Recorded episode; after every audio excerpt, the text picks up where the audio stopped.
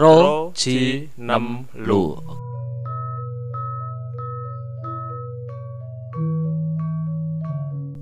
Hey yo, selamat datang Wilujeng Rawuhipun di podcast Putut Gelut. Masih dengan saya BGSJ di sini dan mari kita mulai ngudar cengkok kali ini.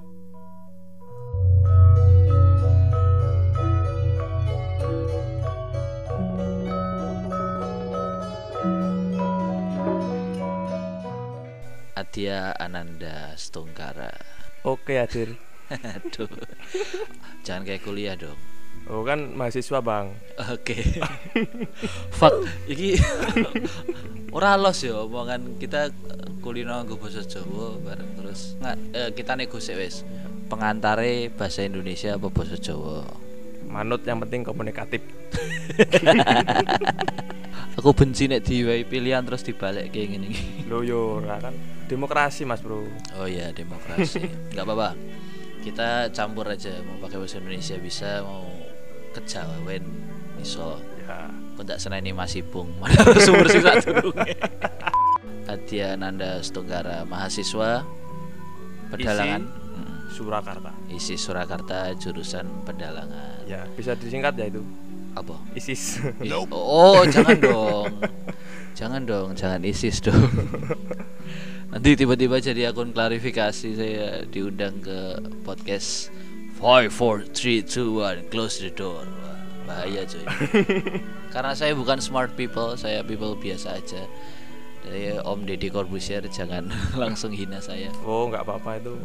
Om Deddy kan orang luar biasa. Ya, memang memang sangat luar biasa. Ya, biasa di luar juga. di luar ISIS bos Oh, ya. Eh, ini gak ada, nggak ada pelindungnya kan.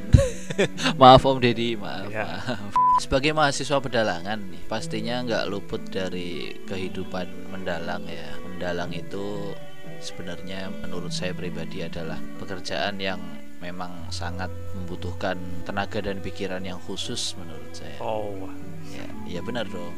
Ya. ya sekarang kalau kata Pak Mantep aja meripate melek Mm-mm. ya kan? Meripate melek uteke mikir tangane nggo nyabetke wayang kupinge nggo ngrungokke ngeng sikile mancal. Uyuh dimpet kurang apa. Semua anggota tubuh itu menjadi berfungsi. Iya.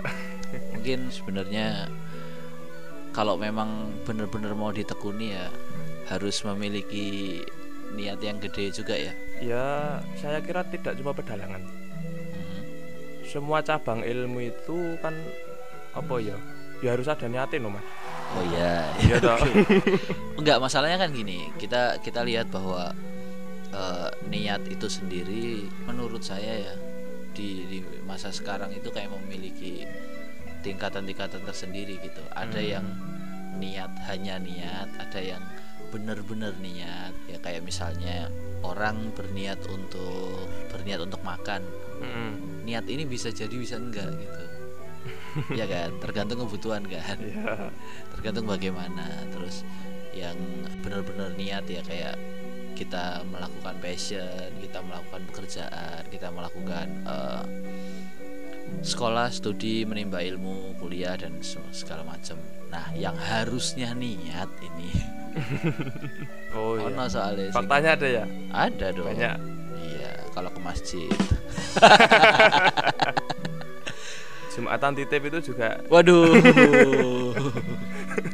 jumatan titip saya sering itu dapat titipan Jumatan itu. oh gitu ya Ya seger tak yoni. gitu. Apa terus nek le ngacung terus loro gitu ya.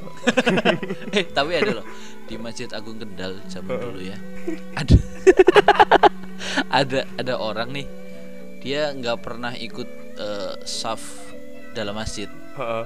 event itu yang masjid bagian luar dia nggak pernah dia di itu di pelataran masjid Heeh. dia gelar sajadah sendiri dia kalau setiap kali sholat bentuk tahiyat akhirnya eh, nggak tiba-tiba langsung jari satu di bawah gitu enggak dia ngacungkan tangan ke atas ngasih yang kedua Wow. ngasih yang kedua. Kayaknya punya mantra tersendiri gitu terus turun jadi tiga. Keren gitu. Apa itu, sering banget. Karena ya bukan aku ngelihat ini ya bukan aku ngelihat sholatnya dia kayak apa Heeh. ketika saya sholat juga kan. Maksudku dia kan juga sering sholat kayak sholat sunnah dalam kata kutip. Oh ya. Jadi sebelum dia sholat wajib dia kayak sholat dulu beberapa kali gitu kan. ahli sunnah wal jamaah lah ya ya pokoknya gitulah. Ya. dan sebelum sholat ada ritual tertentu loh. Wah. Mm-mm. hmm, jadi menarik ritual ini. Tapi tapi sekarang nggak nemukan orang itu. Ritual sebelum sholatnya adalah dia kayak menunjuk arah mata angin semua arah mata angin. Timur tenggara selatan barat daya yang Oh, oke. sampai berputar. Setiap satu titik dia membaca satu doa yang kita nggak tahu apa juga gitu. Jadi tunjuk. Tunjuk gitu. Kalau bicara masalah sholat saya juga ingat suatu cerita. Hmm. nggak usah disebutkan gitu orang. Ya kamu sebutin juga nggak ada yang tahu sih. Kalau orang pedalangan banyak yang tahu. Yang tahu. Seragen Oke, berarti nanti ini akan dipromot ke mahasiswa pedalang. Seragen itu yang yang punya pondok pesantren dan notabene pondok pesantren itu juga sering wayangan Mhm. itu yang cerita juga Pak Mantep Oh, Mergane. cerita Pak Mantap itu. ya ketika sholat maghrib semua sholat maghrib di masjid tapi beliau kiainya itu malah di mobil tidak sholat masjid Gimana? terus ketika di perjalanan Hmm. di perjalanan terus di suatu jembatan suruh berhenti eh mas mandek sih mandek sih eh asing nopo pak aku mau sholat jadi sholat itu di jembatan dan tidak menghadap ke barat menghadap ke utara. Sholat maghrib. Oke, terus? menghadap utara. Ah, terus? yo menarik ini Iya, iya, oke, oke. terus masuk ke mobil. Lah Pak Mantep kan wah beliau kan anu timbul pertanyaan gitu. Ya. Pak kok sampean kok sholatnya menghadap ke utara? Loh apa ora entuk tuh mas pakeme kan menghadap barat kan menghadap Iya, ya Iya sih, Mas. Bukan pakem. Bisa lebih bisa dibilang konvensi sih daripada pakem. Pakem tuh kayak yang udah paten banget kan. Konvensi itu kalau di Karawitan ya mungkin di mana pun nah, konvensi kan adalah suatu, Lah ya, sesuatu yang Kak. sudah mengakar gitu kan berarti bisa berubah juga gitu oh lah ya jadi kan kalau di tapi kan perubahan perubahan kiblat itu kan berdasarkan lah. tempat kita di mana kan? Lah ya kalau di Indonesia kan kalau masih lingkup Indonesia Eh, eh. kan barat ah, rada miring sedikit iya, lah. barat agak miring dikit lah. Ya seperti itu. Terus ditanya eh pak Yai kok sholatnya menghadap ke utara? Loh siapa yang tidak boleh? Wong Gusti Allah tidak protes. Loh Oh Gusti Allah lah kon apa bro Gusti Allah protes karena aku? Tagak. Itu yang pertama. Terus kedua Mas saya sholat itu manut di mana tempatnya Gusti Allah iya iya. jadi kalau kalau Gusti Allah di utara itu oke aku sholat di utara kalau Gusti Allah berada di selatan aku menghadap selatan dan Gusti Allah yang dhuwur ya melumah aduh Kalau Allah berada Gusti Allah berada di bawah, ya aku mengkurep gitu loh. Dan oke, oke. mungkin bisa diambil makna ya Iya ya. Mungkin beliau sudah punya kepekaan tertentu lah. iya oke oke Untuk- jadi jadi pertama karena apa tadi yang pertama Gusti Allah tidak muring-muring. Oh iya iya. Oh yang pertama Gusti Allah tidak protes. Tidak yang protes. kedua eh, seyakinnya dia mau sholat ke Ya. ketika dia tahu Allah ada di mana posisinya kan. Tapi untuk yang pertama nih ya, untuk pertama nih ya. Allah kan juga nggak ya bukannya tidak mungkin sih. Allah kan bisa menjatuhkan suatu hukumannya tidak tidak langsung juga gitu loh. Saya tidak harus langsung di tempat kan. Iya. Ya masa langsung ngomel-ngomel juga nggak juga kan. Kayaknya hanya manusia-manusia spesial seperti para nabi kita Iya. yang bisa langsung berkomunikasi dengan Allah langsung gitu kan. Itu jadi kenapa nggak emang emang punya WhatsApp kan gak juga Lah, kan? Jadi di, diomelin. Eh, eh lu sholatnya jangan ke utara dong. Gitu enggak kan? Terus yang kedua ya memang memang sih ke, kalau misalnya sudah disikapi dengan oh mungkin beliau memiliki eh, hubungan yang khusus atau ke tingkat kepercayaan yang lebih tinggi ya gimana ya? It- tapi kan itu berlaku untuk keadaan khusus gitu. Misalkan Iya. di perjalanan naik kereta api nih Iya kan kalau misalnya perjalanannya ke Bandung oke kalau kita dari Semarang Bandung itu ke barat Kar- karena aku ngalamin ya naik kereta ke Bandung aku berangkat maju sampai sana posisi gerbongku mundur Mm. Iya kan? Iya. Nah, artinya apa? Kan berarti ada perubahan tempat. kan? Mm-mm. Dan andaikan kalau misalnya aku ada di posisi di mana aku sedang mungkuri atau membelakangi apa kiblat yang sudah kita sepakati bersama, kan baru boleh kan. Ah, ah. Nah, ketika ketika si Bapak Kiai ini tahu bahwa dia dia nih tahu nih barat mana, utara mana kan. Iya kan? Kenapa kenapa begitu sih, Pak? ya mungkin anu lah itu sudah itu itu beda. kejadian berapa tahun? beda level ya belum lama sih mas mungkin mungkin sampai sekarang pun beliau masih mempraktekkan Aduh. kalau ya, itu ya saya tidak ingin menyalahkan juga, tapi ya harapannya ini jangan sampai viral untuk jangan sampai diperbincangkan di Lambe Turah. sangat tidak recommended Nah, eh, tapi Lambe Turah itu satu platform yang bikin orang tuh cepet mengorbit di dunia selebriti tau. oh iya iya Iya kan, Lambe Turah itu kan sebenarnya ya aku heran sih sebenarnya siapa yang pertama kali bikin Lambe Turah tuh ya gini pos eh, modelnya kayak dia itu sebenarnya hanya mengumpulkan data Mm.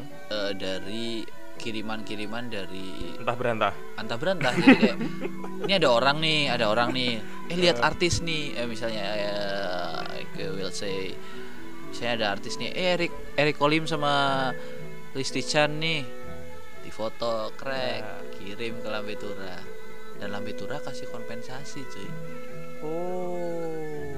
Jadi tahu gitu kalau misalnya kita lihat artis siapa pun kita foto kirim ke Lambe Oke, Tura. Siap. kalau misalnya beritanya naik berarti kita dapat duit Iya. lumayan. Apalagi masa ini ya mas?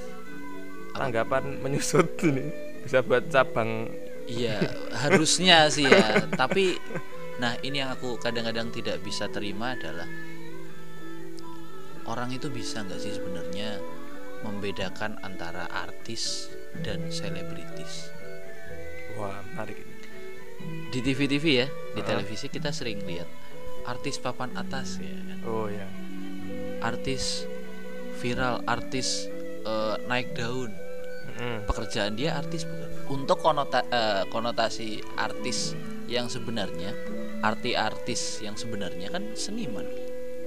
Sementara kita oke kita kayak apa ya? Kita kayak tabu gak sih mendaulatkan diri sebagai artis? Coba nek nek ditanya, Pak Mantep ke artis? Iya bukan? Kalau misalnya orang-orang awam kan pasti nggak Iya. bilang kalau dia artis, dia bilang dalang.